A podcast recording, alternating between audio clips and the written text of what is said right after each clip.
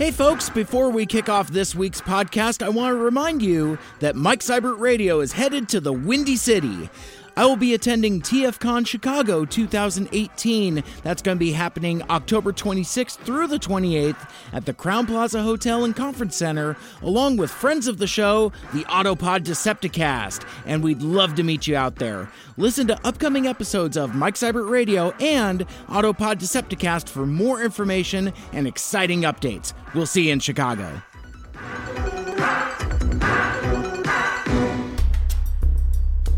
Mike Seibert Radio is an independent podcast. The views and opinions expressed are those of the host and the guests only and do not necessarily reflect those of any broadcasters that any of us either have been, am now, or will be affiliated with. Enjoy the show!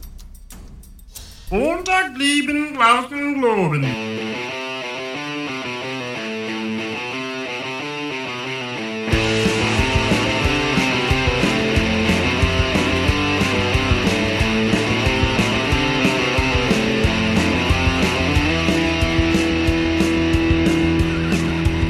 Welcome back to Mike Seibert Radio. I am your host. If you'd like to get a hold of me, I am at Mike Seibert Radio. Like us on Facebook, follow us on Twitter and Instagram, and write into the mailbag, Mike Seibert Radio at gmail.com. This is the podcast radio show where I talk about stuff and things that are on my mind every week. It's a pop culture show from Seattle featuring interviews, independent artists, and occasionally more. um, and in this episode, um, I'll talk about a well, I I had a landmark birthday last week. I uh, I have crested the hill and have come back down the other side.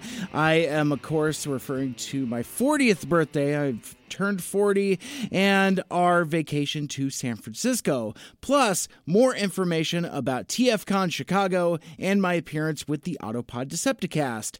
Um, I'm emceeing an upcoming charity event, and there's a show next week uh, to benefit a good friend to the local music scene. All of that more on this all new episode of Mike Seibert Radio. But first, let's kick things off with some shout outs. Shout it, shout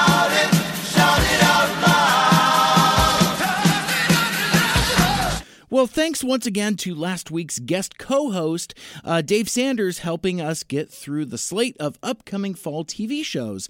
Uh, new shows start this week, so check out episode 173 for some of our hot takes. Uh, plus, I accidentally pitch a new doctor show uh, with uh, it's it's crazy. It's about a reformed assassin working in a hospital. Um, uh, you know, I, I think I've been calling it Assassin Hospital because that's how creative I am. Uh, but no, it was uh, it was uh, kind of brought on by that new show, uh, New Amsterdam, uh, with that guy from The Blacklist, and basically I posited that you know what if he just played the same character where he's kind of like a reformed assassin type thing, and that's that's kind of the show, and hijinks ensue, and you know my uh, my buddy Dave, you know we I, I think I think we grew kind of fatigued with what was kind of going on with actual TV shows and start of kind of uh, pitching our own. He uh, he threw out a pitch for a uh, Mash reboot that I think would actually kind of work. Um, but yeah, no, it was a, a very interesting episode. We kind of we kind of go all over the road talking about. Um, it, it, it's not so much what we recommend uh, for fall TV, but it's more like what we're not watching, or at least what I'm not watching. um, uh, but stay tuned because we'll have Dave on again uh, very soon in the next couple weeks uh, to talk about uh, cable and streaming shows and some of the other stuff coming up TV wise that uh, that we didn't have time to get into during that bonus length episode. Um, also, um, and and I wanted to mention it up top because I I, I wanted to thank everybody uh, that sent me happy birthday uh, wishes last weekend. Uh, folks hit me up on both Twitter and Facebook and some texts as well. Um, and I I responded to almost none of them. Um, because I'm a terrible friend. Uh, but uh, but seriously, I um, I I really wish I was as good a friend um, as people are to me.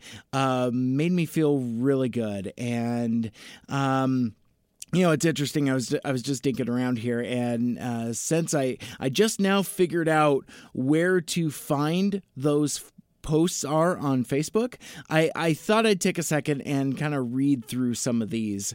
Um, so let's see. Uh, so my buddies from the Autopod Decepticast uh, wrote, well, I, am pretty sure it's Caleb because I think he's in charge of the of the Twitters and the Facebooks and the Instagrams. I I'm not sure, but uh, but anyway, um, uh, they write, uh, "Happy birthday!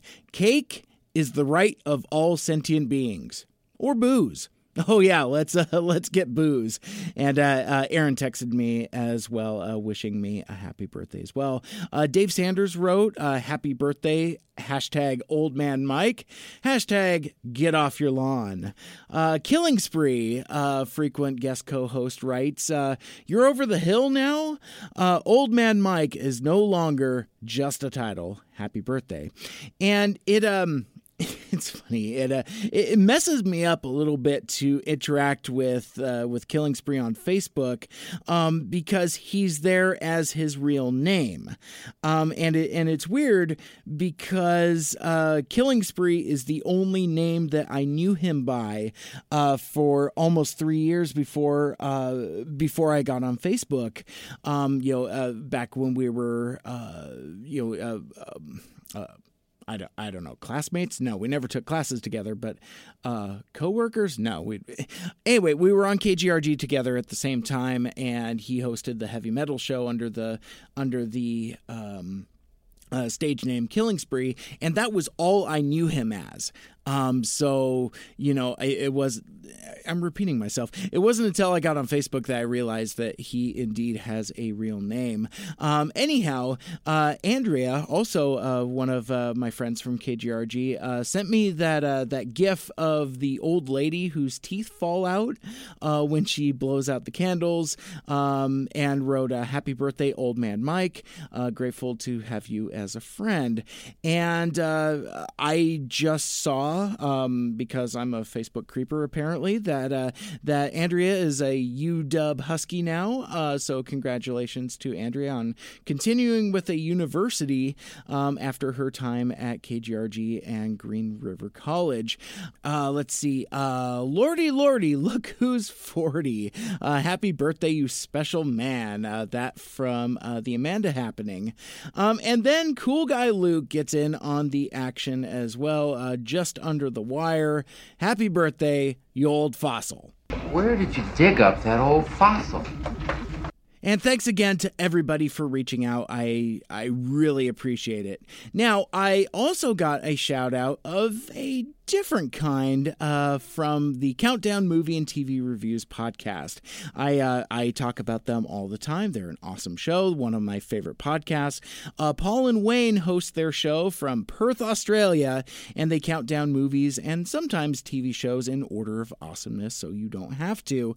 And uh, one of one of my favorite segments of their show is where they feature listener feedback and make knuckleheads like me uh, feel like we're part of the show show. Now, over the last couple years, I've uh, I've built up a little bit of uh, reputation uh, with regards to my particular feedback and a uh, movie choice that I sent them because you know they'll they'll put out you know the the topic that they're doing and they ask for listeners to contribute their own choices. Uh, but without spoiling it, um, here is a clip of their shout out to me from their recent top ten date films episode. Mike Seibert Radio. what do you reckon Mike Seibert said, given his answer to just about every every topic podcast that we have. Transformers the movie. Transformers movie, correct. We're going. My wife and I are going on September the twenty seventh. it's coming out again in some release near him. It's brilliant. Oh man, it's hard to deny the guy if he's actually about to do no, it. No, he's going to do it. And his wife, what a great woman. Good on you, Mike. Well, well played, sir.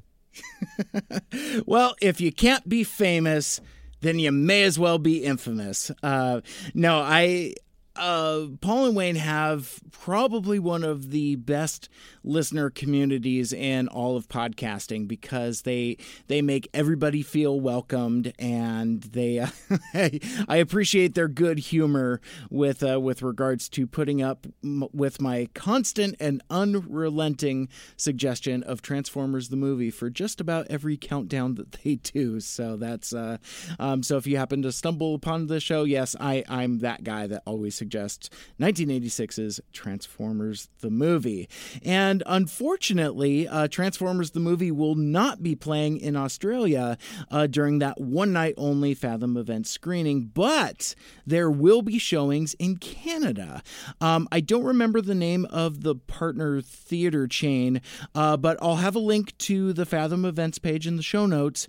Um, uh, that'll help you find a screening near you if you haven't already. And again, that will be happening on Thursday, September 27th at 7 p.m. And in case you haven't figured it out yet, I am at maximum hype. Um, I have not seen Transformers the movie in theaters since I saw it at the Bay Theater in Ballard when I was seven years old in the August of uh, 1986. Uh, plus, you know, with this uh, this exclusive one night only screening, there will be some behind the scenes stuff. Um, uh, apparently for the upcoming Bumblebee movie, uh, which uh, you know the the trailers that I've seen so far look really cool and really exciting. I think this might actually coax me back into the theaters to watch a live action Transformers movie, something which I've said on this very show is something I would never do again, but I may have to go back on my word because that uh that that Bumblebee movie looks pretty good. Um and you know, movie might actually be okay. Um, and plus, they're going to have an interview with Stan Bush, who did a couple of the songs on the soundtrack, uh, which I'm super excited about. Um, so there's at least a little more uh, bang for the buck there. And, you know, I mean, it- it'll also be kind of cool to uh, compare notes with uh, Aaron, Ryan, and Caleb, too, uh, who I uh, was just talking about earlier. Um, they've they've never seen the movie before on on the big screen. And and speaking of the Autopod Decepticast, uh, which is your weekly minute by minute breakdown of that 1986 Transformers movie. Um, uh, we're working on getting another crossover episode together, uh, done in the next few weeks uh, prior to uh, TFCon Chicago. Uh, they're actually getting very close to wrapping up their run um, and going over the the last few minutes of the movie, uh, which is basically just credits. well, you know, it's an animated movie, so you know that there's going to be uh like six minutes worth of credits. So um anyway i'm i'm gonna step in and see if i can help them kind of fill that time a little bit.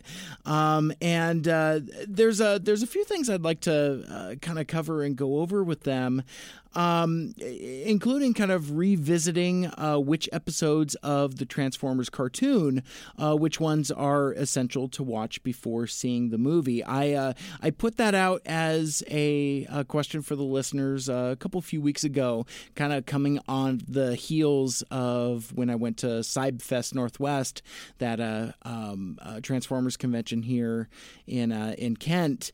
Um, anyway, got a got a lot of great feedback uh, from the community, and I haven't had a chance to go over it yet.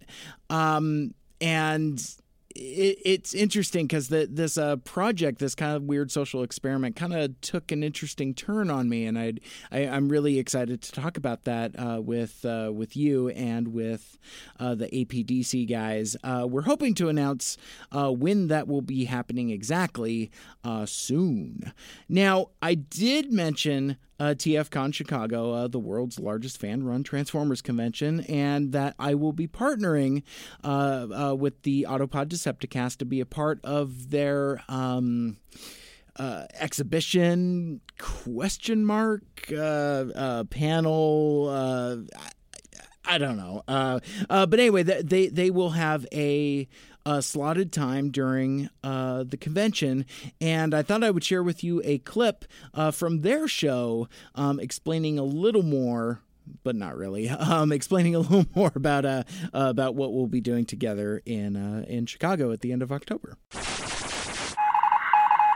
Dateline. Transformers. Good evening, Mr. and Mrs. America and all the ships at sea. The Autopod Decepticast has news. Let's go to press. Guys, this isn't a podcast about Transformers the movie. This is a podcast about friendship. Yes. Friendship is magic. Yes. Um, okay, so speaking of friendship and and speaking of uh, meeting, Meeting- people in yep. person, I- nice segue. uh, the, this is a little reminder that we'll be at TFCon 2018, and not only will we be there, we'll be hosting our very own event. Which uh, our pitch document called "Mental Movie Moments." I don't know that we've settled on that. Sooner, or I don't later, even know what we're calling. If this is an event or it's a, a- Or a panel. or a program, but it's a thing. More like a variety show. it kind of it kind of is. We're- it's a presentation of sorts. Yeah, sure. We'll be revisiting a handful of the most memorable and questionable moments from our favorite movies. Yes. And we'll probably be revisiting some of our favorite script moments in Deviation. Uh, Caleb is going to live out his Bob Barker fantasy with some audience interactive game show moments. I guess I just signed you up for hosting duties. Um, we'll see. I mean, there, we, we've we've got some. We'll see. We've got some uh, friends coming, which uh, we're going to be joined by Mike Seibert. He's coming too. We're Yep. looking forward to. Uh, uh, seeing him, and we've done some collaborations, and um, he's got such a, a, a great voice. I think he would make a, a, a great uh, person to have the Bob Barker role, but we'll see what happens. The price is wrong, bitch. Okay, so um, at this point, we are pretty sure we're going to be doing this on Sunday, the 28th. We don't know the exact time or timing yet, but we've been working on the content this last couple of weeks. We've got a lot of work ahead of us, but I can tell it's going to be be pretty great. a fun time. So uh, we're also working to produce some great merchandise. We've got uh, original art, T-shirts, posters. Hopefully, we can uh, sell it there. a few other tchotchkes. we haven't really figured out all those logistics out yet. Keychains, beer koozies. but they but if they're not Paperweights. available at the at the at the conference we will uh, i think we'll finally be able to We'll have pimp our shop. finally Finally put Yeah. stuff up after on the, the shop after on the our podcast website. is over Our timing is yeah, great. yeah We put the picture's name on everything. Merchandising, merchandising, where the real money from the movie is made. Uh, so that's TFCon USA, uh, Chicago, October 26 to 28, Crowne Plaza, Chicago, right over by the airport. Yep. Be there and be square. Join us. and mike seibert Uh, but before we get to all of that at the end of October, I want to talk about another really cool event uh, that I have been invited to be a part of, and I and I'm really excited. Um, I will be the MC for the 2018 Little Black Dress Party charity event that will be happening on Saturday, October 6th. That's going to be hosted by Luna and Photography and Little Black Dress Party Inc. at Raw Bar 89 in Kirkland, which is a really nice area about uh, 12 miles east of Seattle. It's a, a really cool, trendy bar, um, and it's going to be a really fun night out for just the ladies. Now uh, there's uh, there's to be cocktails, a red carpet where you can do photos, uh, appetizers. There'll be a fashion show, um, along with wine and dinner, of course, and plenty of opportunity to uh, uh, have fun and make new friends, as well as mix and mingle with plenty of hot bachelors. Oh yeah, um, did I not mention the Hot Bachelors? Uh, my mistake. Uh, kind of buried the lead there. Uh, the Bachelors uh, will be professional firemen, police officers, and active retired military men. Uh, the men in uniform will be up for live auction, so bid on a guy for handyman work, self defense training, a 5K race buddy, a date, and more. Uh, there will be a silent auction as well, with all kinds of cool goodies too. Um, a professional DJ will keep those hits pumping, and a real auctioneer will be in charge of the actual live auction, which means, fortunately, I just have to keep the program moving and the trains running on time, uh, which will be a really fun challenge for me. I've, uh, you know, I, I've done uh, stage announcements, as you've heard me talk about uh, for bands, um, but this will this will be actually like my first actual like MC gig gig as as you know kind of like a master of ceremonies type thing. And and again I, i'm really excited uh, for the opportunity. It's going to be a lot of fun. It's a great event. Um, i'll have a link to get tickets in the show notes as well as the event section of mike seibert radio facebook. And uh, the proceeds from this year's event will benefit the eastside firefighters benevolent fund. Uh, so ladies put on that little black or red, uh, your uh, uh, little dress, and join us for a fun filled girls' night out event. I'm hoping to have one of the event coordinators uh, join me on the show uh, to tell you more about what to expect. Keep listening for more details. And again, that is going to be Saturday, October 6th at Raw Bar 89, the 2018 Little Black Dress Party charity event. So, another really cool benefit event that came together uh, before I went on vacation um, is happening this weekend on September 28th, and it's the Rock for Justin MF Davis show. Um, uh, Justin is a really good buddy of mine uh, from my time at uh, the college radio station. Um, we uh, we were kind of ships passing uh, back at KGRG. he was kind of wrapping up his run just as I was coming up up again. We we kind of we we kind of passed each other in the hallway, um, but he would. Um, it, it's interesting, you know. It, it it's kind of interesting how things like this happen because I didn't really get to know Justin very well until after he had uh, moved on from KGRG and uh, and it, it's really kind of interesting because later on he would come back and host the Puget Rock Show um, right around the time my run on KGRG was ending. Um, and as I said, he was uh, the host of uh, Puget Rock. Uh, most of us know him as Stardog the Red, his uh, his uh, air name, um, and he's he he's a huge supporter of the local music scene, you know, here in the greater Seattle Tacoma area, and um, it, it really warms my heart that that same scene that he's been so supportive of, you know, through featuring uh, artists on his show and doing interviews and really kind of putting a spotlight on on a particular segment of that of that local music scene. Well, they've uh, they've rallied behind uh, this guy in a big bad way. Um, there's a there's a great write up on the Facebook event page, which I'll get linked up um, again on the uh, Mike Seibert Radio page. Uh, but uh, the long and short of it is that um, unfortunately Justin and his family have had some hard times recently, and uh, the the great folks over at G's in Fife, uh, they are throwing him a benefit bash, um, and it is a stacked lineup too. Uh, seven bands, uh, combining what was basically two shows that were going to happen, um, uh, kind of into one huge uh, super show. You know, some folks were willing to kind of move their set times around, but the show starts at 5 p.m.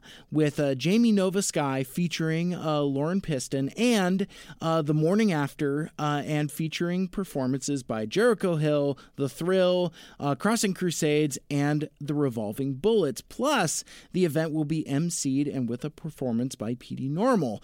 All of that for just 10 bucks at the door. Um, all proceeds collected from 5 to 9 p.m.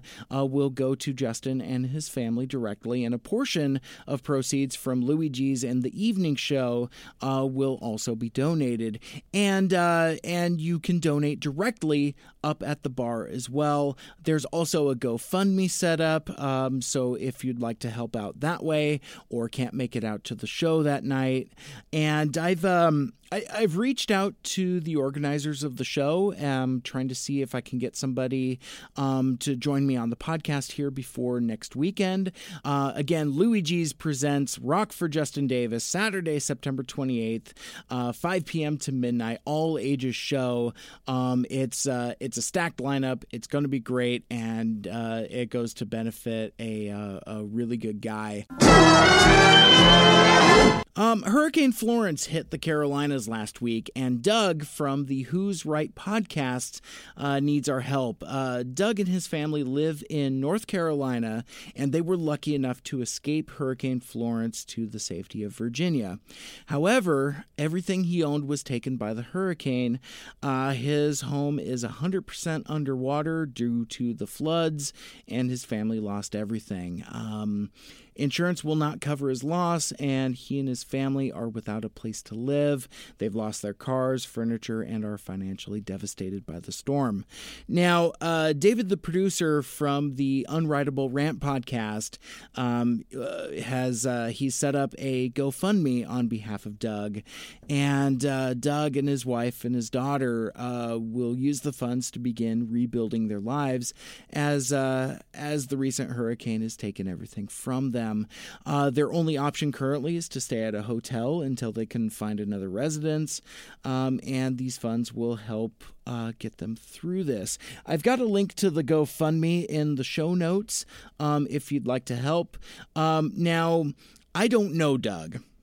Uh, not personally, at least. Um, but I know he's a fellow podcaster and a member of the Podern Family uh, podcasting community, along with uh, with David, the producer, and and uh, others. Um, so I I, uh, I I just I came across this in a couple different uh, podcasting groups that I'm a part of, and I just wanted to help out in the way that I know how uh, by talking about it and by spreading the word, and uh, you know, giving another place where I uh, where that link is available uh, so folks can help.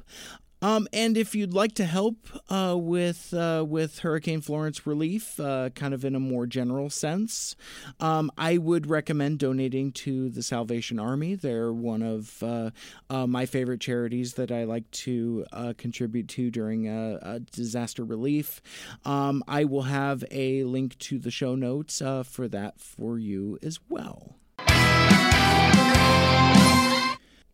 Um, so that particular version of the uh, uh, transition sound, uh, that's uh, part of a guitar cover, a really sick uh, guitar cover of the uh, season three intro to the Transformers cartoon. I I found it on Facebook or YouTube or somewhere I don't remember, but it's a it's from an artist called Breadhenge, and I've got a link to his Bandcamp in the show notes. but I've got a feeling I'm going to be using that one more as I go because I really like the sound of it. But um, before I get out of here, I, I wanted to talk about our trip to San Francisco uh, for a few minutes and kind of maybe uh, go over some of the highlights um, again before I close it out this week. So, like I mentioned before, uh, this uh, uh, this uh, vacation that uh, Lucky and I took was um, a, a, uh, celebration for my 40th birthday. And it, it, it came about originally in a, a strange but uh, still wonderful kind of way. Um, uh, listeners know that last year we took a trip to China with uh, with some friends of ours, and that came together not because we were you know looking to celebrate my birthday or our friends whose uh, um, her birthday is the day before mine.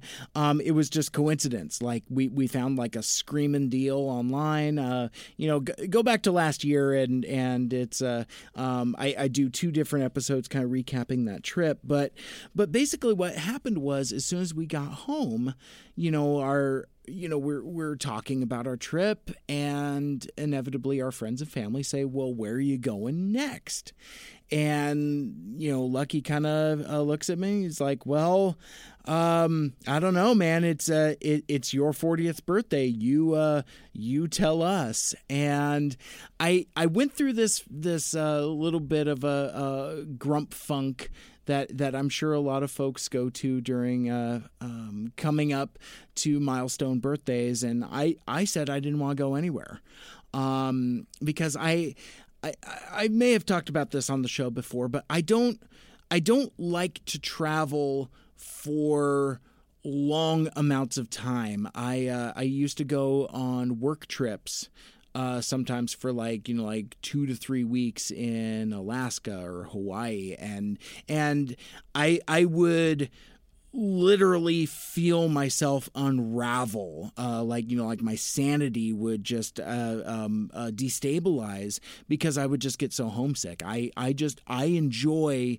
being home. I like being around my wife and my family and our cats and and my my own bed and our house and uh, you get the idea but um so we were in China for 10 days, and that was kind of like I had just kind of begun that unraveling that I was referring to. So I I was reluctant to want to travel again.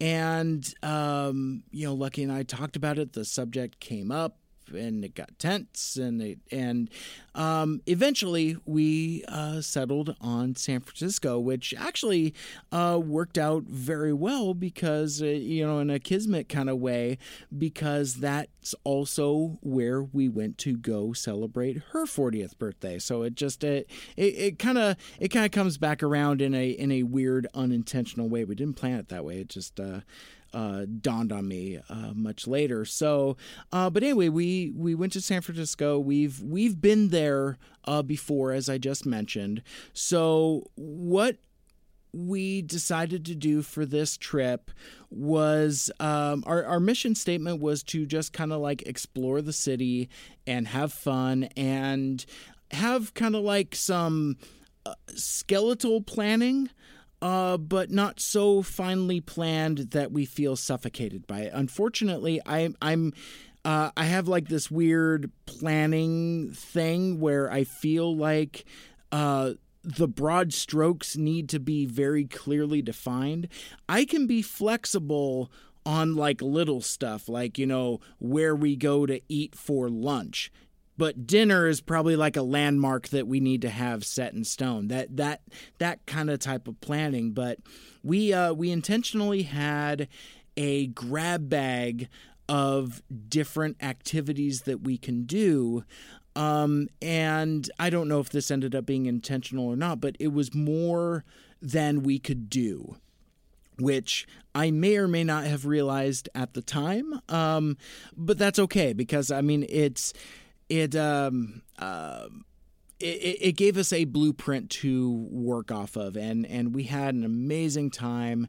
It was great and it was also kind of a opportunity for me to really kind of try to be um, you know flexible and go with the flow and not be so rigid. I I sometimes succeeded on that, but other times um, I didn't. But but anyway, sorry, I, I distracted myself because like I, I what I was initially going to start with was that uh, during this trip, since we had been to San Francisco before, you know, we had um, you know we we had ridden a whole lot of cable car. You know, we had been to Alcatraz and you know so we we did a lot of um, the the touristy stuff. Like we did like you know like a, a cruise of the bay and uh, a lot of stuff we had done already that we didn't necessarily feel the need to do.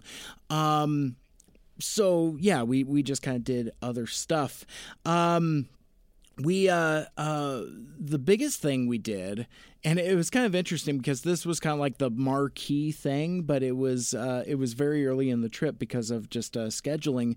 We uh we did a wine train uh a uh, dinner train out to Napa. And this was actually kind of cool. It was it was a really neat setup and I mentioned scheduling earlier. So uh, Napa, a wine country, is there. There's a significant geographical separation from San Francisco.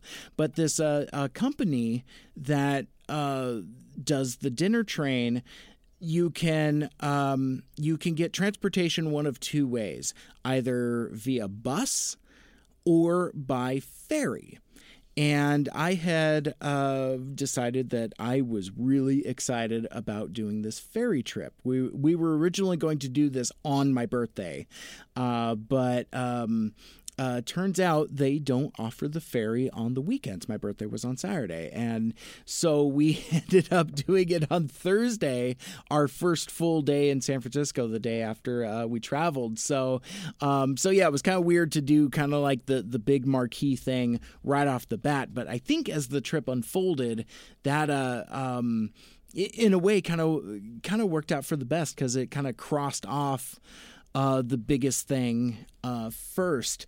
But um, so th- this was neat. Like we t- we uh, go to you know the the ferry terminal and we take this ferry, which is basically a hydrofoil uh, clipper boat. Basically, there's uh, you know in the Pacific Northwest uh, Seattle area, there's the Victoria Clipper that basically uh, runs up at you know hydrofoil speeds up to uh, British Columbia, and this ferry boat was one of those clipper style boats. I I found out from a coworker later that apparently um, Washington State Ferries had a bunch of these boats and ended up selling them to uh, San Francisco.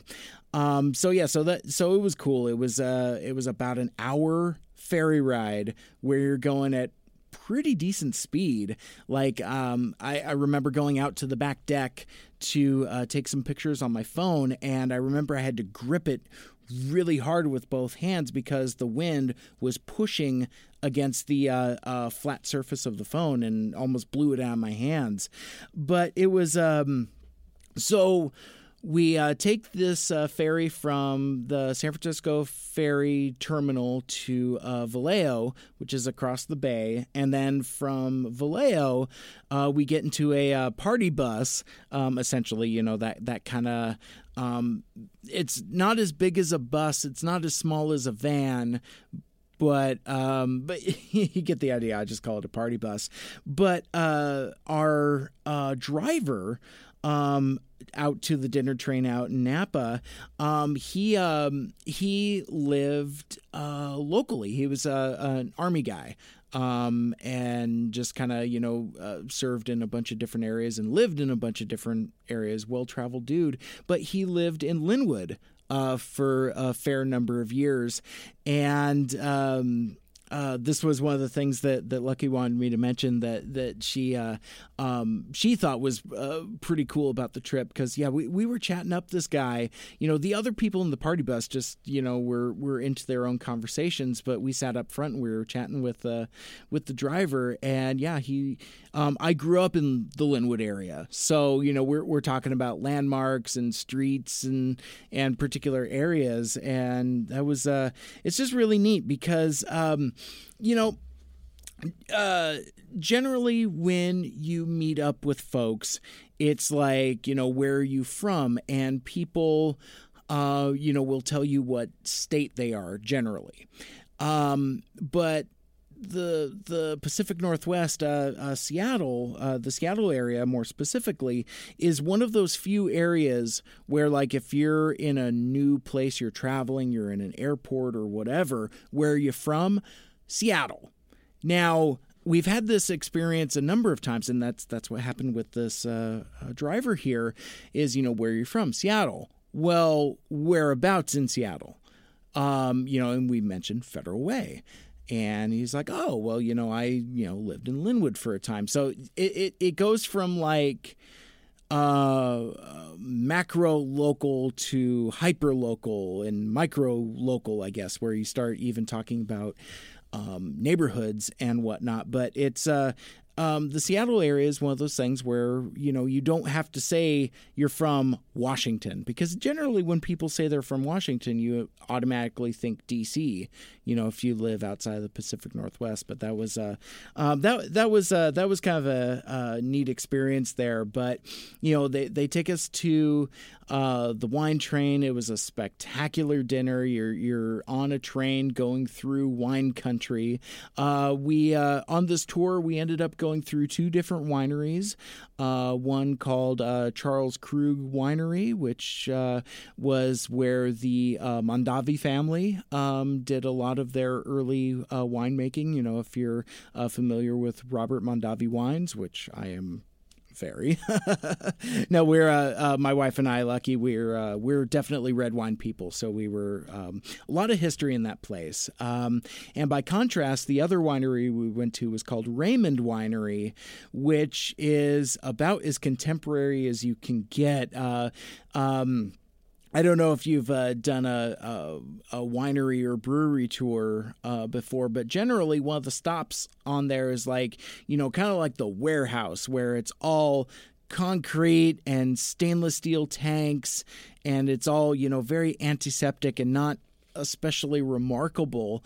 But at this uh, Raymond winery, the uh, uh, winemaker uh, owner is uh, very flamboyant, and basically the, he's got like disco lights. I mean, it's basically like like a like a almost like a club, like a like a. Um, like a disco almost because uh, i mean the, you know there's like you know loud electronic music thumping in there. There's uh you know he's a he's a fan of the moulin rouge so there was like some uh, uh mannequins that were in there uh, upside down on trapeze. It was it was probably like one of the the most eclectic wineries we've uh, uh been to raymond raymond winery. And and from there you know, we uh, we jump back in the party bus and they take us back to the ferry in Vallejo and then back to San Francisco, and that was, you know, um, I I was concerned at first. I'm like, wait a minute, we're only visiting two wineries. Come on, man. Uh, but yeah, I mean that was an all day adventure, and I was uh, we was tired and we were ready to uh, uh go home. But uh, I mean um, we uh, we had the opportunity to uh, stay on Fisherman's Wharf. Uh, our hotel was at Fisherman's Wharf. We were we were literally one block away from Pier 39. Um, so that's where we spent the mo- majority of our time, you know, just kind of walking through uh, Fisherman's Wharf and just, you know, seeing the sights, um, you know, getting getting churros and feeding the pigeons and and uh, you know, just kind of doing a lot of people watching. We, uh, you know, we would sit, uh, sit as we were just kind of hanging out for a few and just watching the people. Um, but we. Um, uh, checked out the aquarium.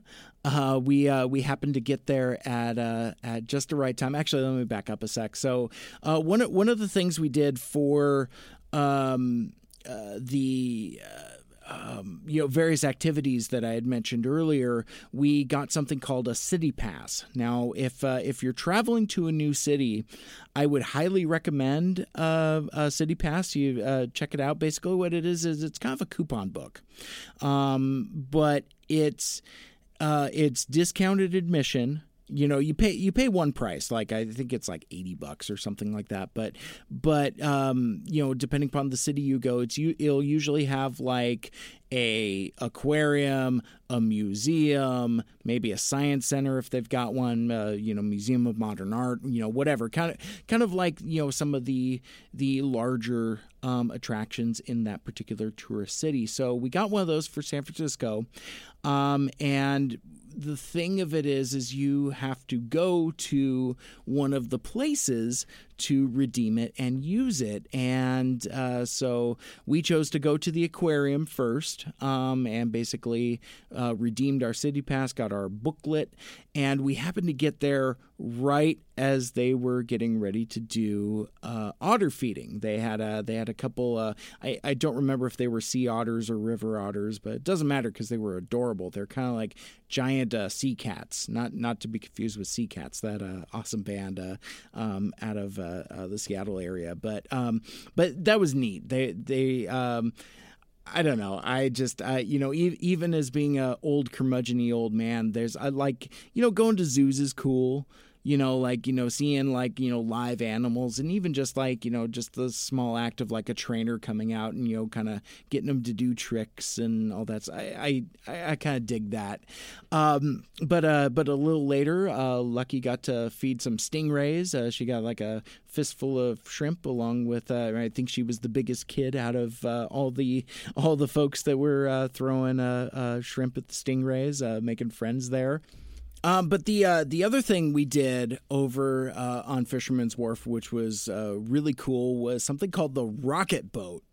Now, uh, I, I, had mentioned the City Pass uh, before, and I had mentioned that we had taken like a cruise of the bay uh, previously. It's like you know you go out on a on a large ferry style boat. There's a tour guide, and they say, "Hey, off on your left is Alcatraz, where you know they used to keep Al Capone," and and and as I mentioned we uh, we we didn't do Alcatraz this time because, as Lucky put it, they're uh, they're not they're, not necessarily admitting new inmates not a lot has changed. There's really nothing new there, and we we we spent an entire day on Alcatraz uh, when we uh, when we went the last time. So, uh, but instead we chose to do this uh, rocket boat, which is basically again just kind it's it's like a a giant speedboat that's built for uh, uh, large passenger capacity. It holds like 30 people. Um, but but at its sense, it, it's just it's just a big speedboat. It, it looks kind of like the uh, uh, the the Cobra hydrofoil. You know, those of you that had uh, uh, GI Joe toys as a kid, there was like this big red boat that the bad guys had. Uh, this hydrofoil boat. This uh, rocket boat looked just like it, except it had flames painted on the side. It was pretty rad. Um, but what what it was offered or how it was advertised is like that. You know, it's a a rock and roll adventure out on the bay.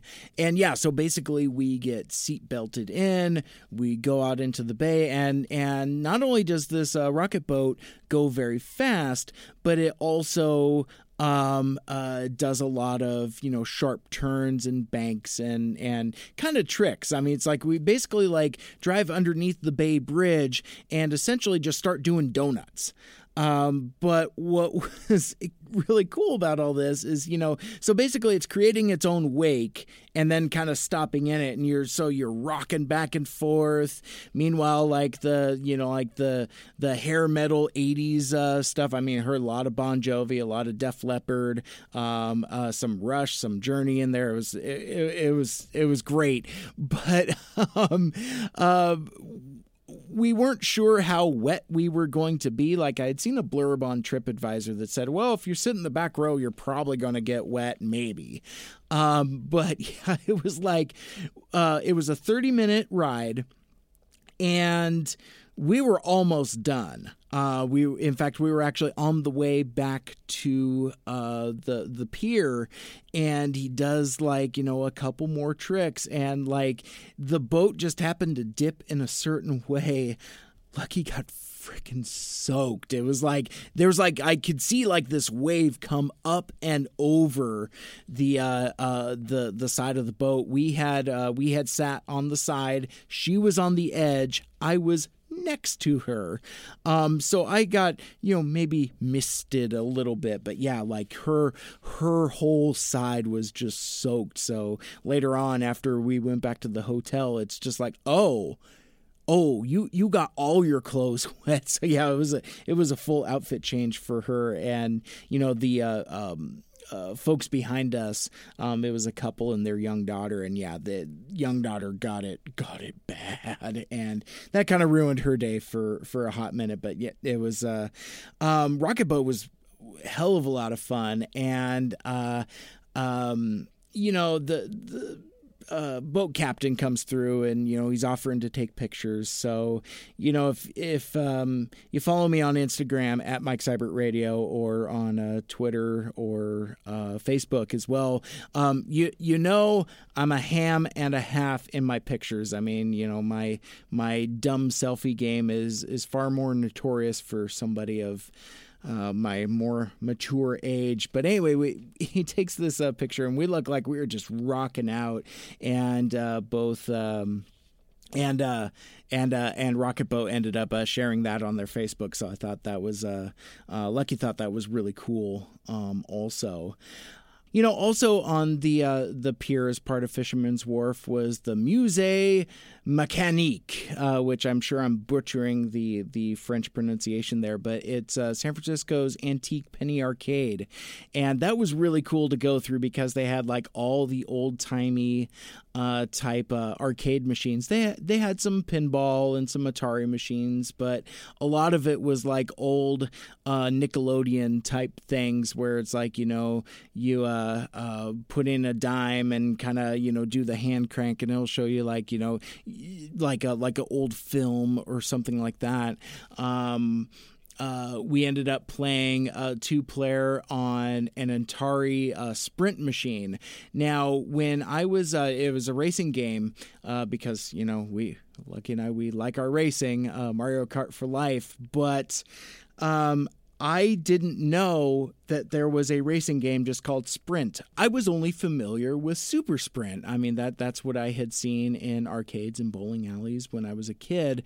So, but uh, just regular Sprint, not Super Sprint, is uh, kind of the same game, just black and white. I had never seen it before, but uh, Lucky was very familiar with it, and she kicked my ass.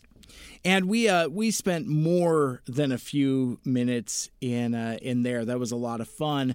But it uh, it kind of reminds me, you know, something that I, uh, I, I meant to mention at the beginning of this uh, recap. Um, you know, kind of reflection on uh, on our vacation.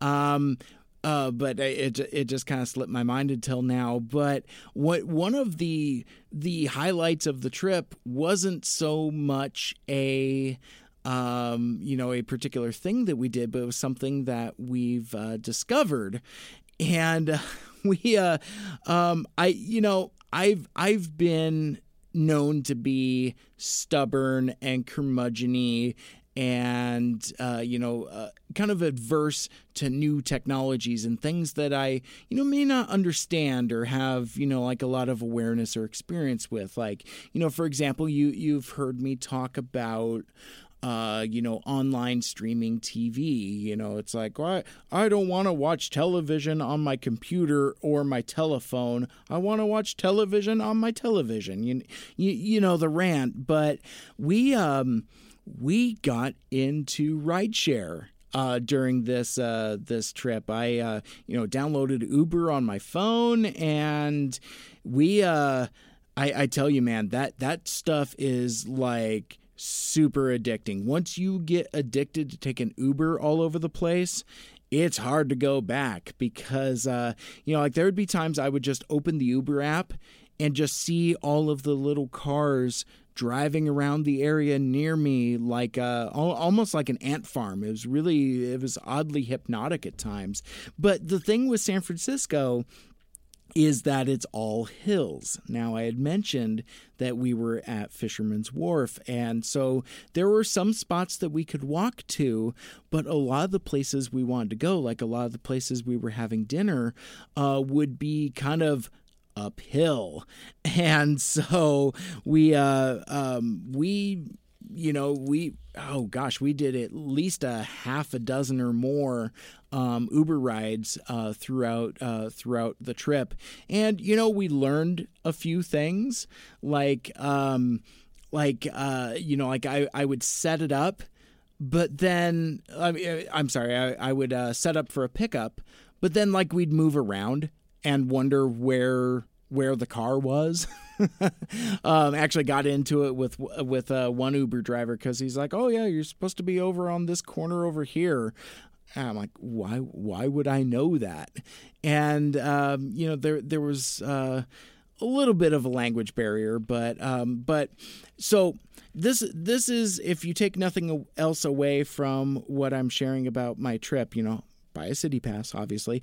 But um, if you're doing Uber, I, I can't speak to Lyft or anything else. I've uh, just done the one rideshare. But when you go to select your pickup location, um, sure, there's your GPS, but there's um, there's a black mark called a pin, and basically where you set the pin is where your Uber driver will pick you up. I got through at least two, three, four rides before I realized that this was the thing to do. So I'm like, oh, if I want the driver to pick me up at the corner, I should probably move the pin to the corner because I just kept like tapping my phone and, you know, hitting the equivalent of enter. so anyway, just just a little um, a little bit on uh, Uber there. Um, so also uh, during our time in San Francisco, we ended up taking a couple, uh, a few actually, a, a couple few different uh, styles of uh, guided tours uh, throughout the city. You know, um, I, I, had mentioned previously we uh, we didn't do the quote unquote touristy stuff by going out to Alcatraz, but I think that's really the only super touristy thing we we elected not to do because uh, we um, okay, so we uh, one of the things we we took a tour on was it was a uh, it was a electric tuk tuk. Now, uh, if you've watched, like, say, Amazing Race or something like that, it's a, a tuk tuk is really kind of like it, it's a motorcycle or bicycle um, with a basket on the back of it, kind of kind of like a motorized rickshaw. Well, in San Francisco, uh, Lucky found this really cool um, uh, uh, tuk tuk tour where it's a an electric uh, vehicle, and it's basically just the driver and us. Um, so it's a very uh, personalized, uh, intimate style of doing a tour around the city. And basically, this dude kind of takes you all the way um, around to different sites. Uh, basically, uh, stops at some of the more uh, tourist sites and uh, um, lets you out to take pictures. And uh, this was really cool because, I mean, it was early in the trip and that was one of lucky's ideas in that like well let's let's do the let's get to know the city quote unquote stuff early on. So yeah we go on this tuk tuk ride. He takes us all over town. We were gone all day long. Uh, but one of the things that that was super cool about this style of tour vehicle is it could go a lot of places that larger like say uh, uh, tour buses or you know like the hop on hop off double decker type of type of things where they just simply can't go. Like he uh, took us down to a place called Fort Point, which was an old military installation, uh, basically at the base of the Golden Gate Bridge. So you're uh, uh you're able to uh, go down there and you know get some really cool shots of the bridge. Um, and incidentally, I should mention at this point that um, if you are planning a trip to San Francisco, I would definitely recommend the middle of September because of the way that their weird climate is. Like uh, last time we went, uh, uh, Lucky's birthday is in uh, July, so we went in summertime, and it was cold. Um, I uh, I thought we were going to California, so I packed nothing but tank tops and shorts, and we ended up having to uh, buy me an entire wardrobe so I so I uh, so I wouldn't die. Uh, the last time we were in San Francisco, I planned better this time, but uh, middle of September is basically their summer.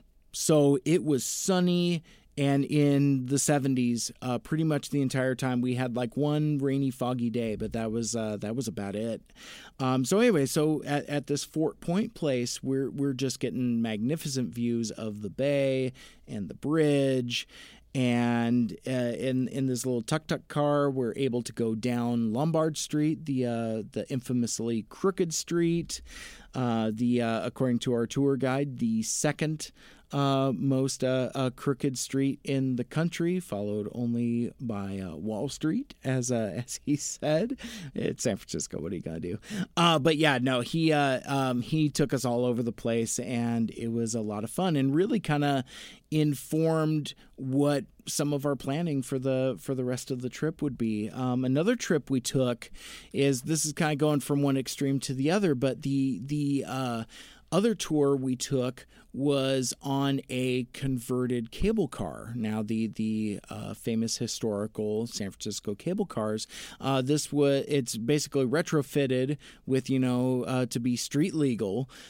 Um. So yeah. So we we uh, piled into this, uh, you know, uh, a street legal, uh, vintage, uh, turn of the century cable car, and you know we had a, uh, a separate driver and a separate tour guide, and off we went and saw, you know, like the the sights of San Francisco, and kind of went all throughout the bay to all the um, all of uh, uh, the different neighborhoods and saw some of the the landmarks. You know, like we went to uh, City Hall and and uh, went by the uh, the Painted Ladies. You know, the the um, iconic Victorian homes, aka uh, the the Full House house. we also got to see you know the Mrs. Doubtfire house as well as a lot of other famous people's homes that that live in the area.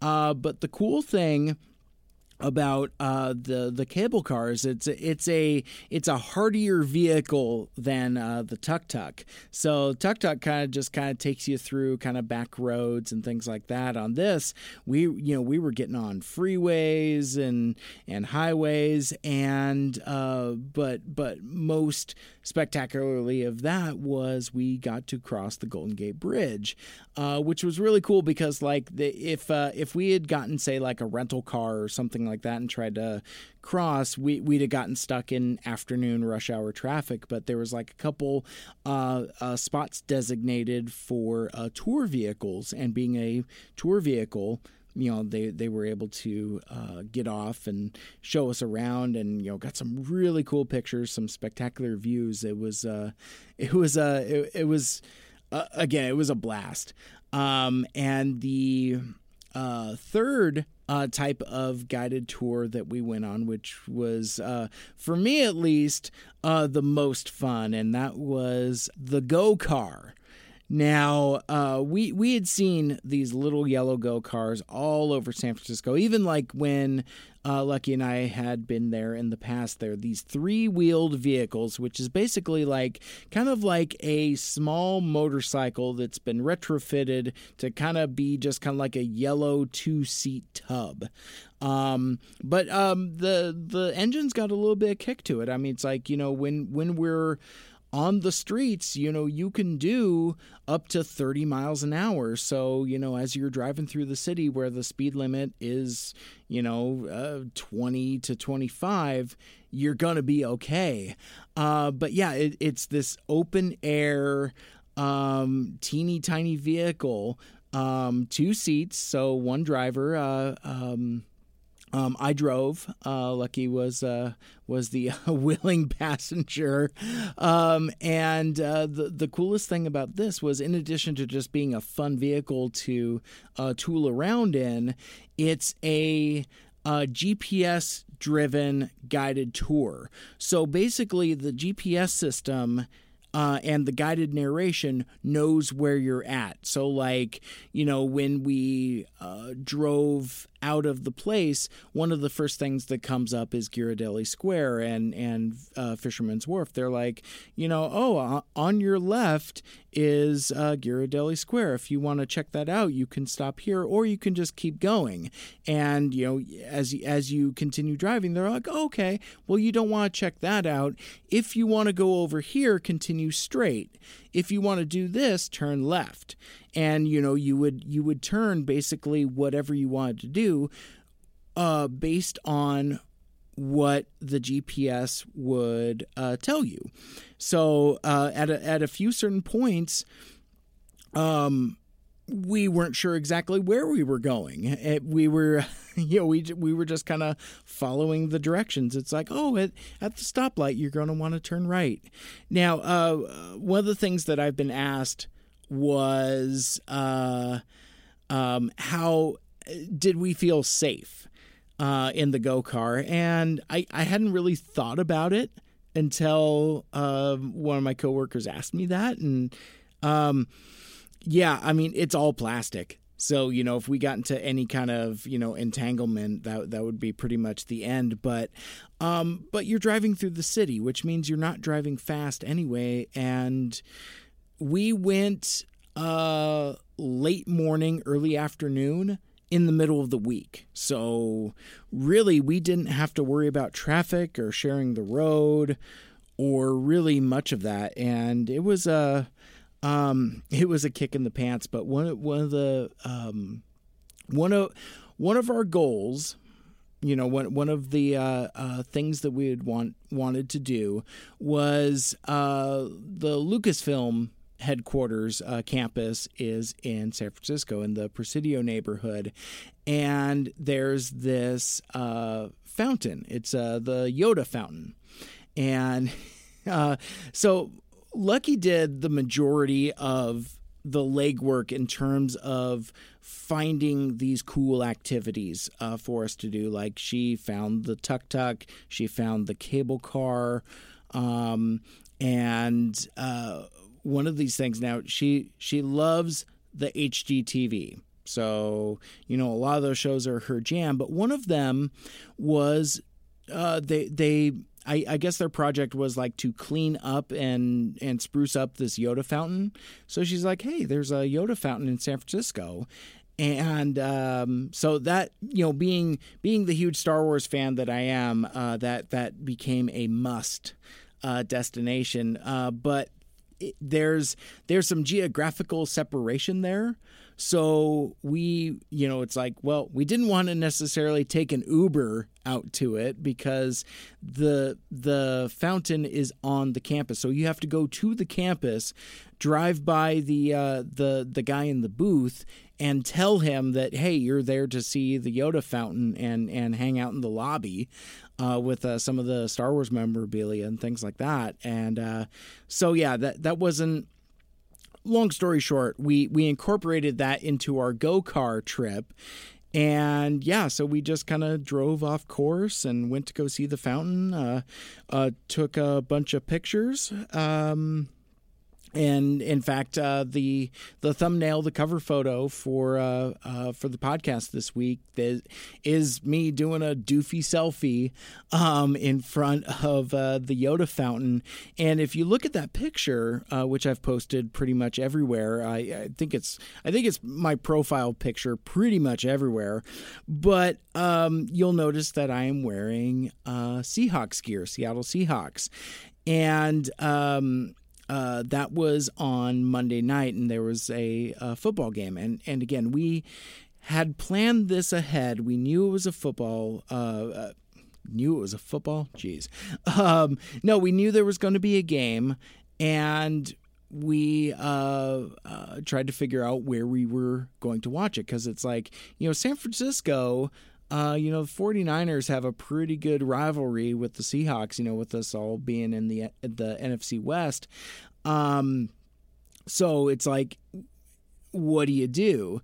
So we uh, we did some research and we found a Seahawk friendly bar uh, called Danny Coyle's, um, uh, and it was it was interesting because like it was uh, it was I think maybe a little further away than I was anticipating. So it was another Uber ride, uh, but we we got there like oh my gosh I want to say like maybe like ninety minutes before the game. There's like two other people in the bar.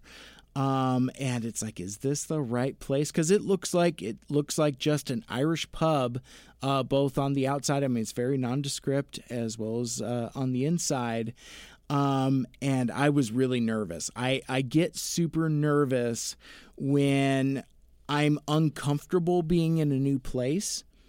And it chips away at my confidence that we're in the right place. I'm like, are we in the right place? Uh, as it got closer to game time, then we started seeing people come in, uh, you know, with jerseys and Seahawks gear, and it um it, it was a really great experience.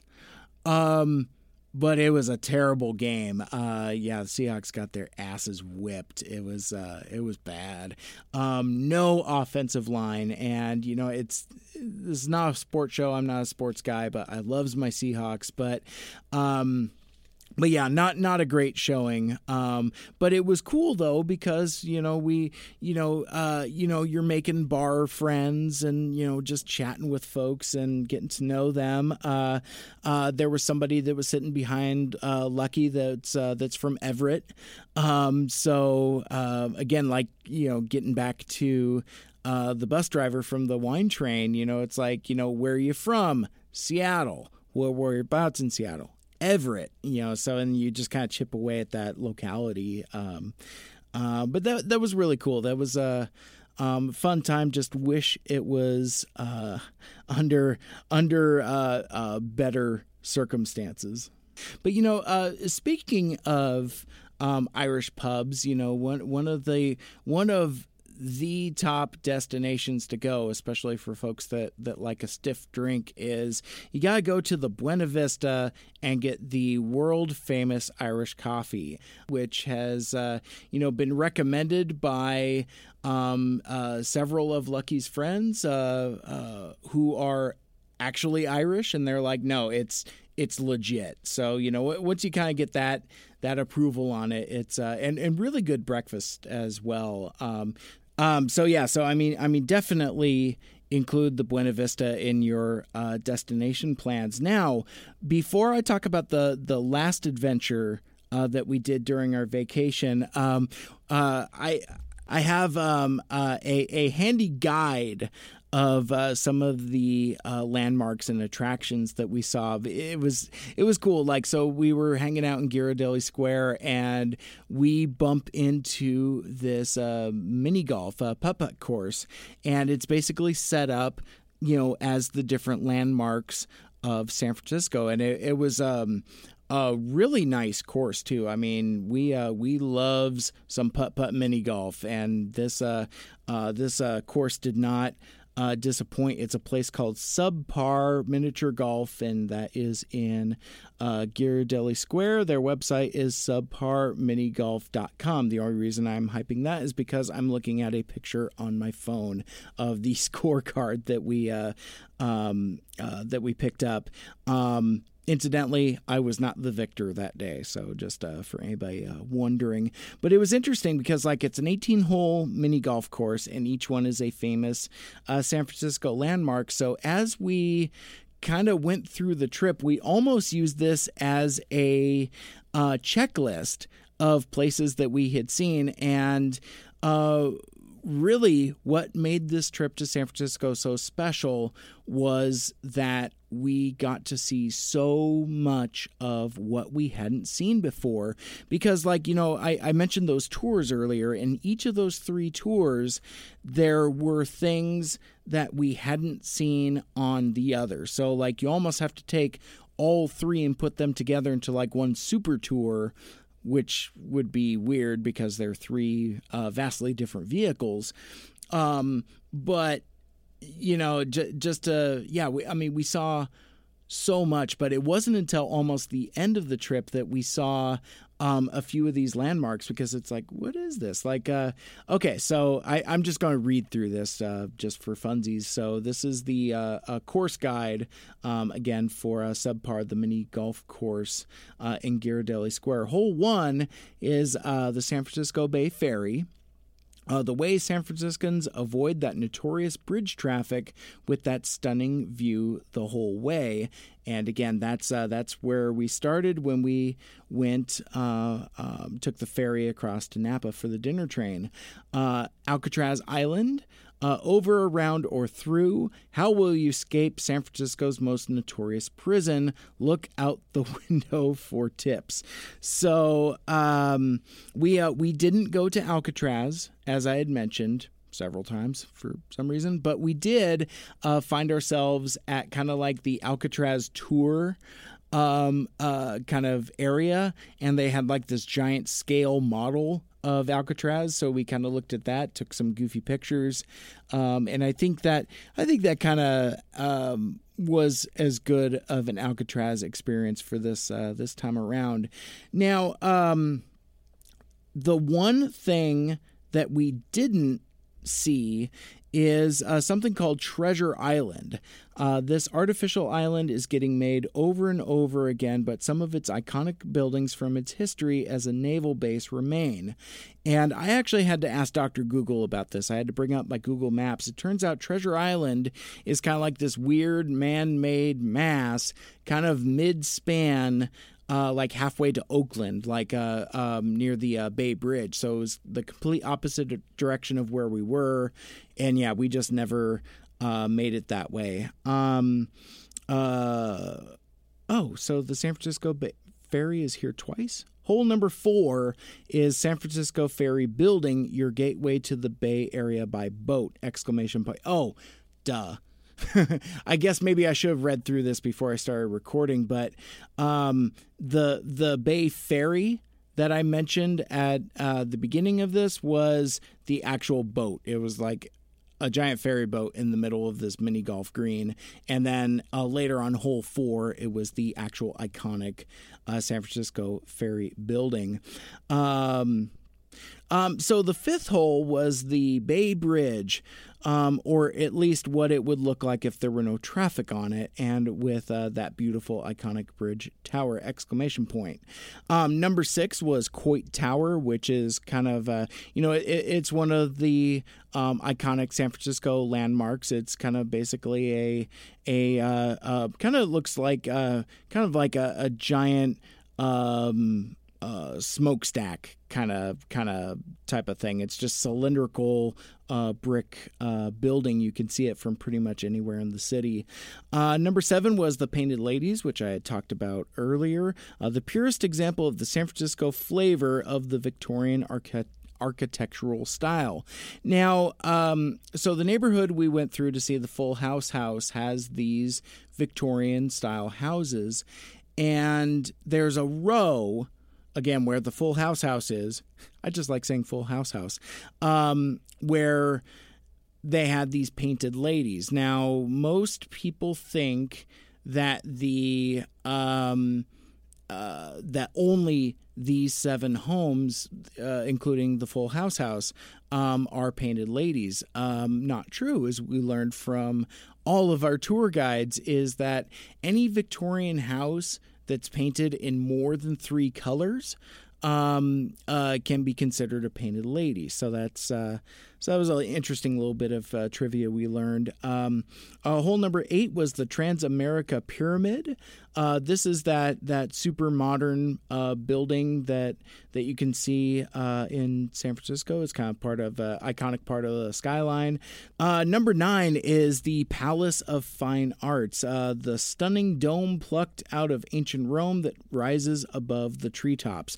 This place was massive. This was one of the first things that we went and saw on the Tuk Tuk tour, and it's just this giant uh, Roman style dome structure um, that that the city of San Francisco had built for the World's Fair uh, shortly after the uh, 1906 earthquake uh, to kind of you know like draw people in and and you know be a tourist attraction. But um, one thing, and I have not asked Dr. Google this to confirm, but I'm going I'm going to throw a little piece of trivia at you and maybe you can look it up and let me know what you think. But um, you could see the Palace of Fine Arts from the Lucasfilm uh, uh, campus, where I was talking about the Yoda fountain earlier.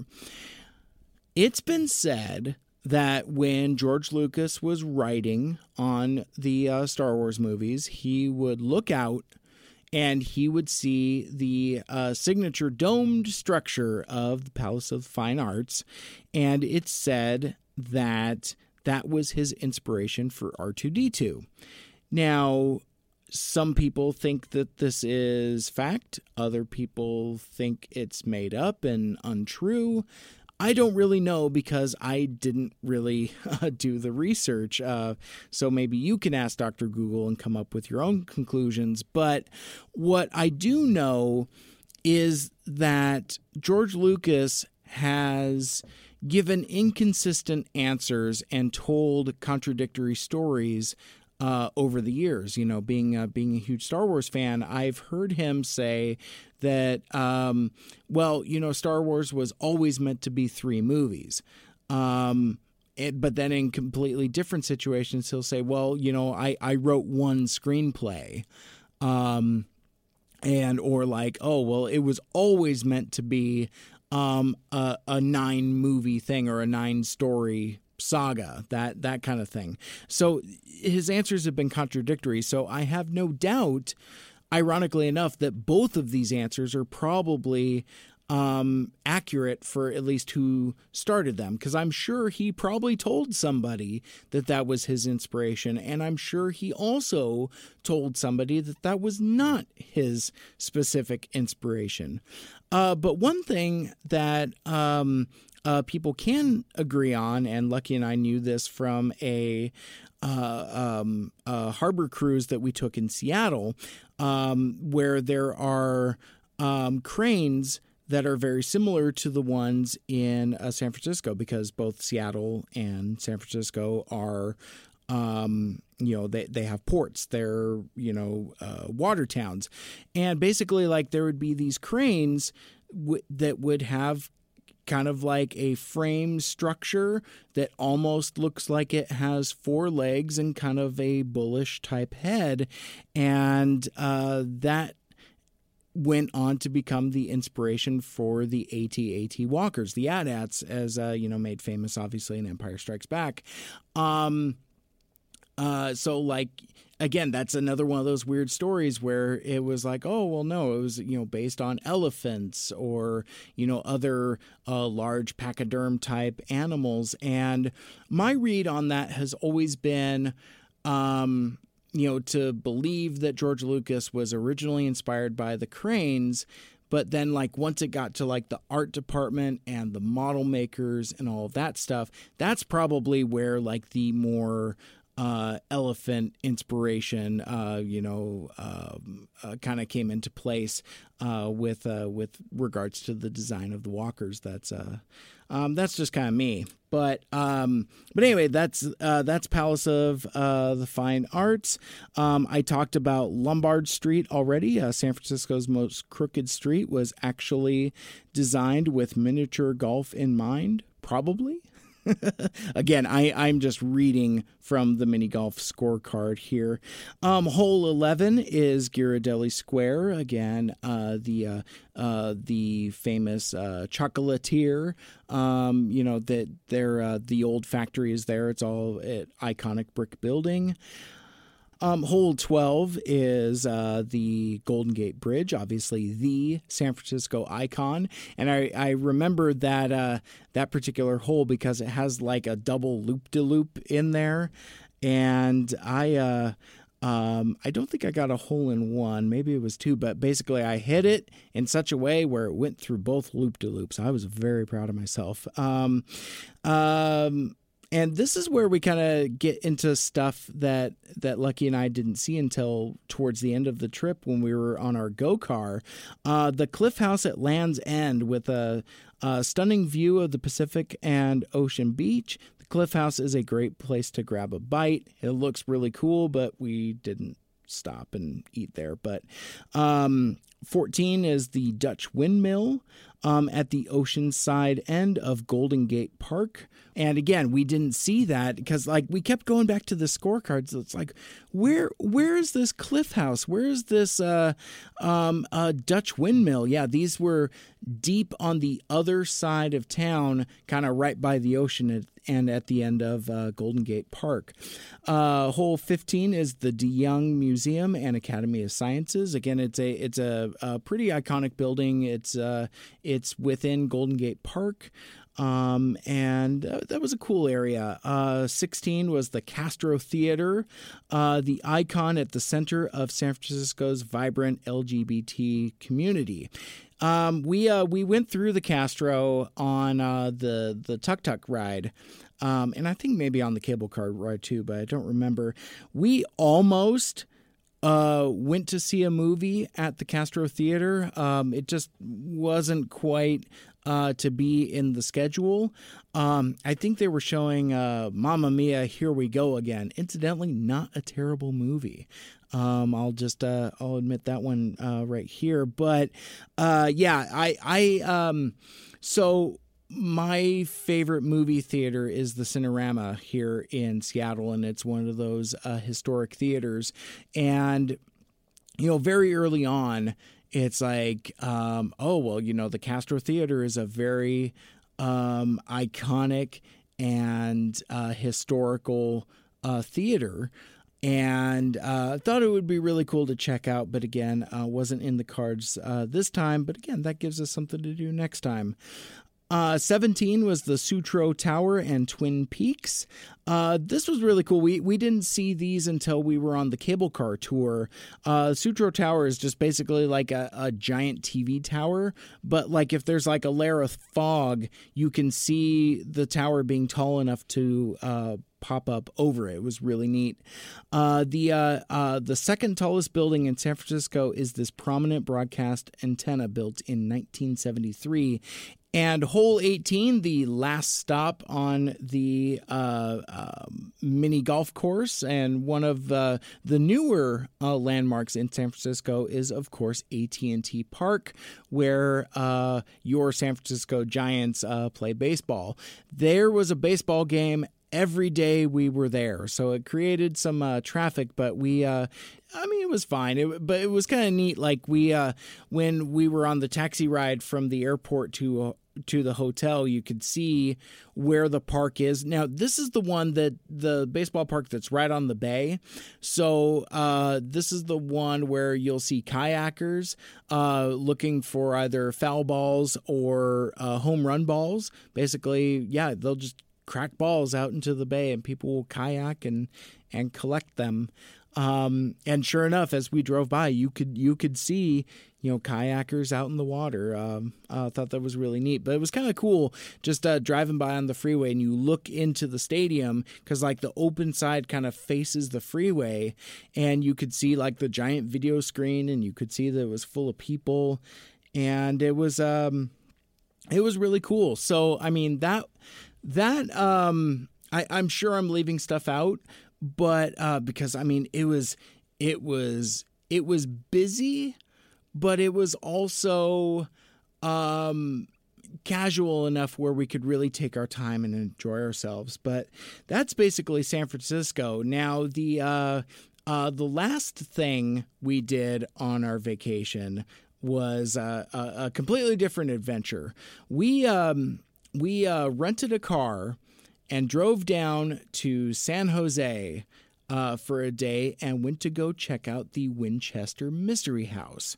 Now, if um, if you might remember from earlier in the year, I want to say like back in February, there was a movie, um, a cheap horror movie called Winchester with uh, Helen Mirren and and uh, Jason Clarke and some other folks, maybe. In a nutshell, uh, the the story of Sarah Winchester is that she was the widow and primary uh, stockholder uh, owner of uh, the Winchester Repeating Rifle Company, and basically she believed that her house was haunted by uh, restless spirits of those that had died from uh, Winchester rifles that had been killed by rifles.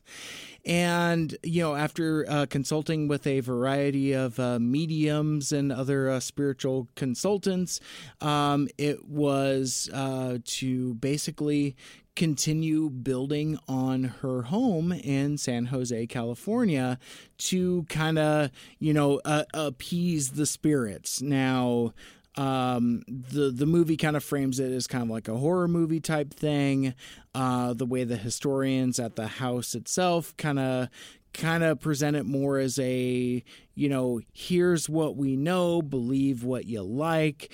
But the winchester house is largely considered to be the um, uh, most haunted house in in the united states. So um, so yeah i mean like there there are areas that you walk through that you kind of feel a kind of eerie, uh, spooky pooky type of uh, type of presence there. I mean, uh, you know, it's funny. The tour guides will talk about like you know sometimes people on staff have seen ghosts and and things like that. I, I would bet the uh, the ghost of the iconic moment would uh, would like to hang around there.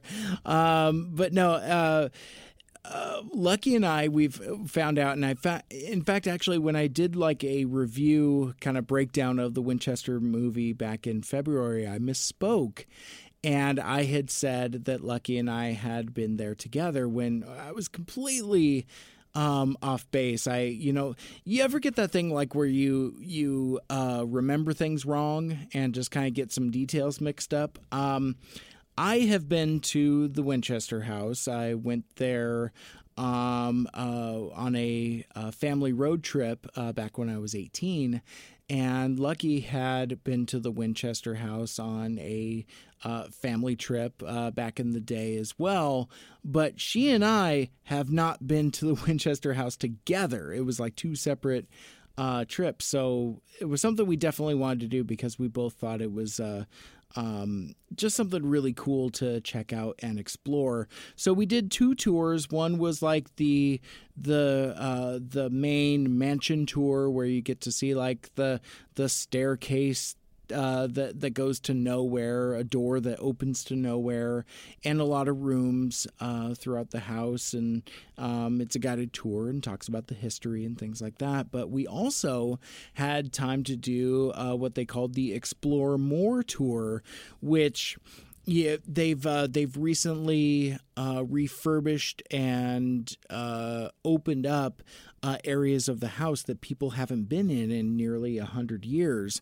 Um, so it was kind of cool to kind of go through that and just kind of see like uh, the. Um, you know old style of uh, construction you see like plaster and wallpaper and and uh, uh, things like that and and again it was just kind of eerie to be in a spot that you know people uh, really haven't been through. A lot of the uh, refurbishments were really just more for like safety reasons, you know, make sure that like this floor could, you know, stand people standing on it and uh, and things like that. But there was uh, um, it was really cool, and it was uh, it was a really good day trip. Um, uh, there was a time where I was thinking perhaps that we weren't going to be able to do that, um, and then you know, Lucky always the problem solver um, is just like, well, why don't we just rent a car?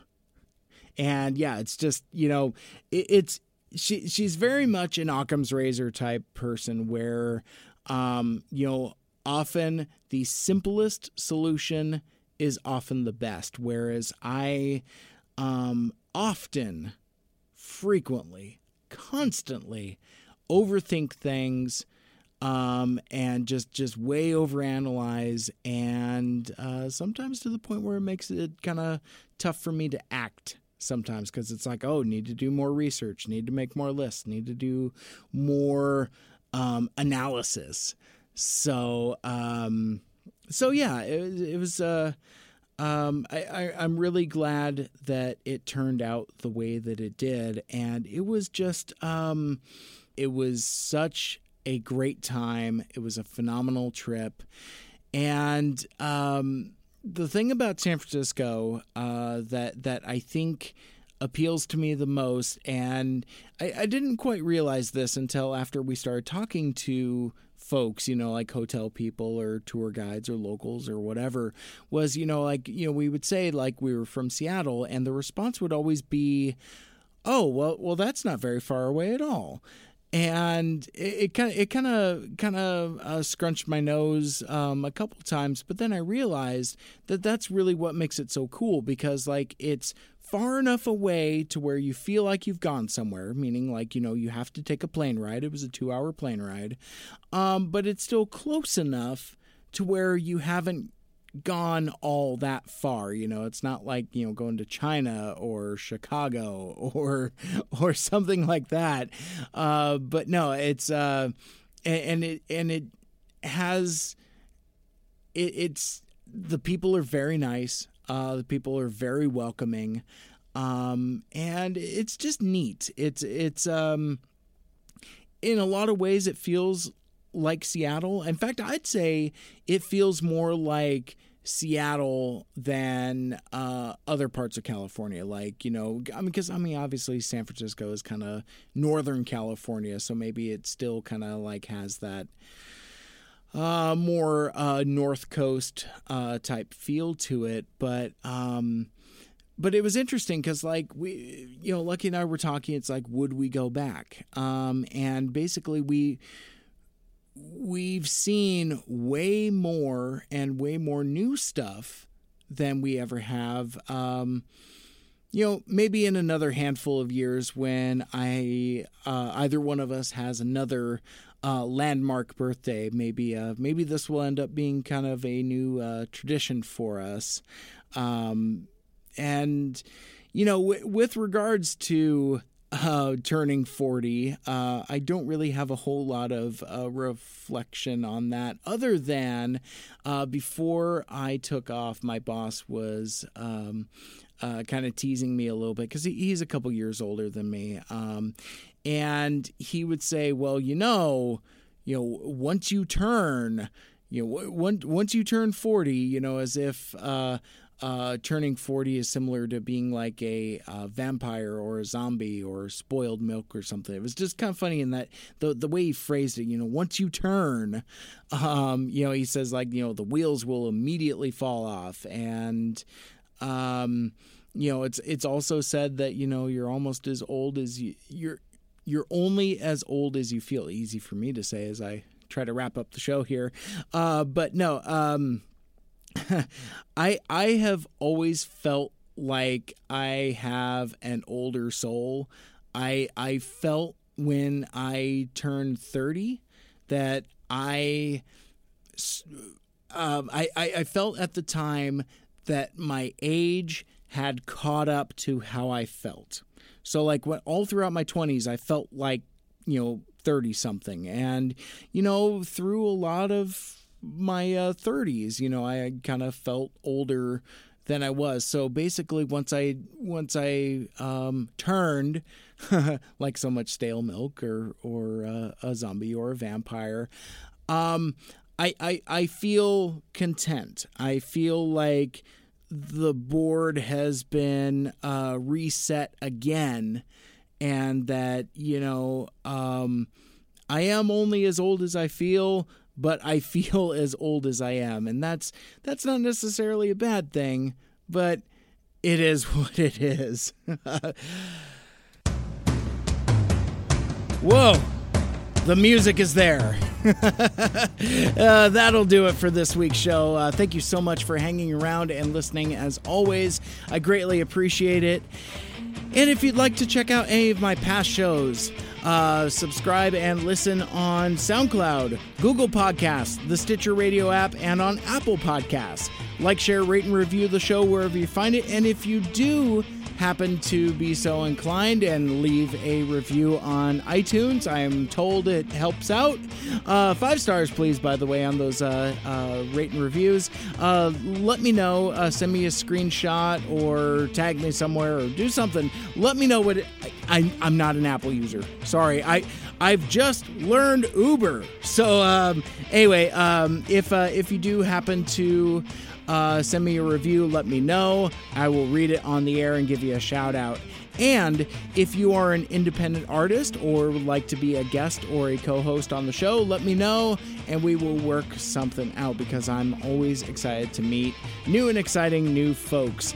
Uh, like us on Facebook, follow us on Twitter and Instagram, all of that at Mike Seibert Radio, and right into the mailbag, Mike Seibert Radio at gmail.com. This has been Mike Seibert Radio. My name is Mike, and until next time, make good choices.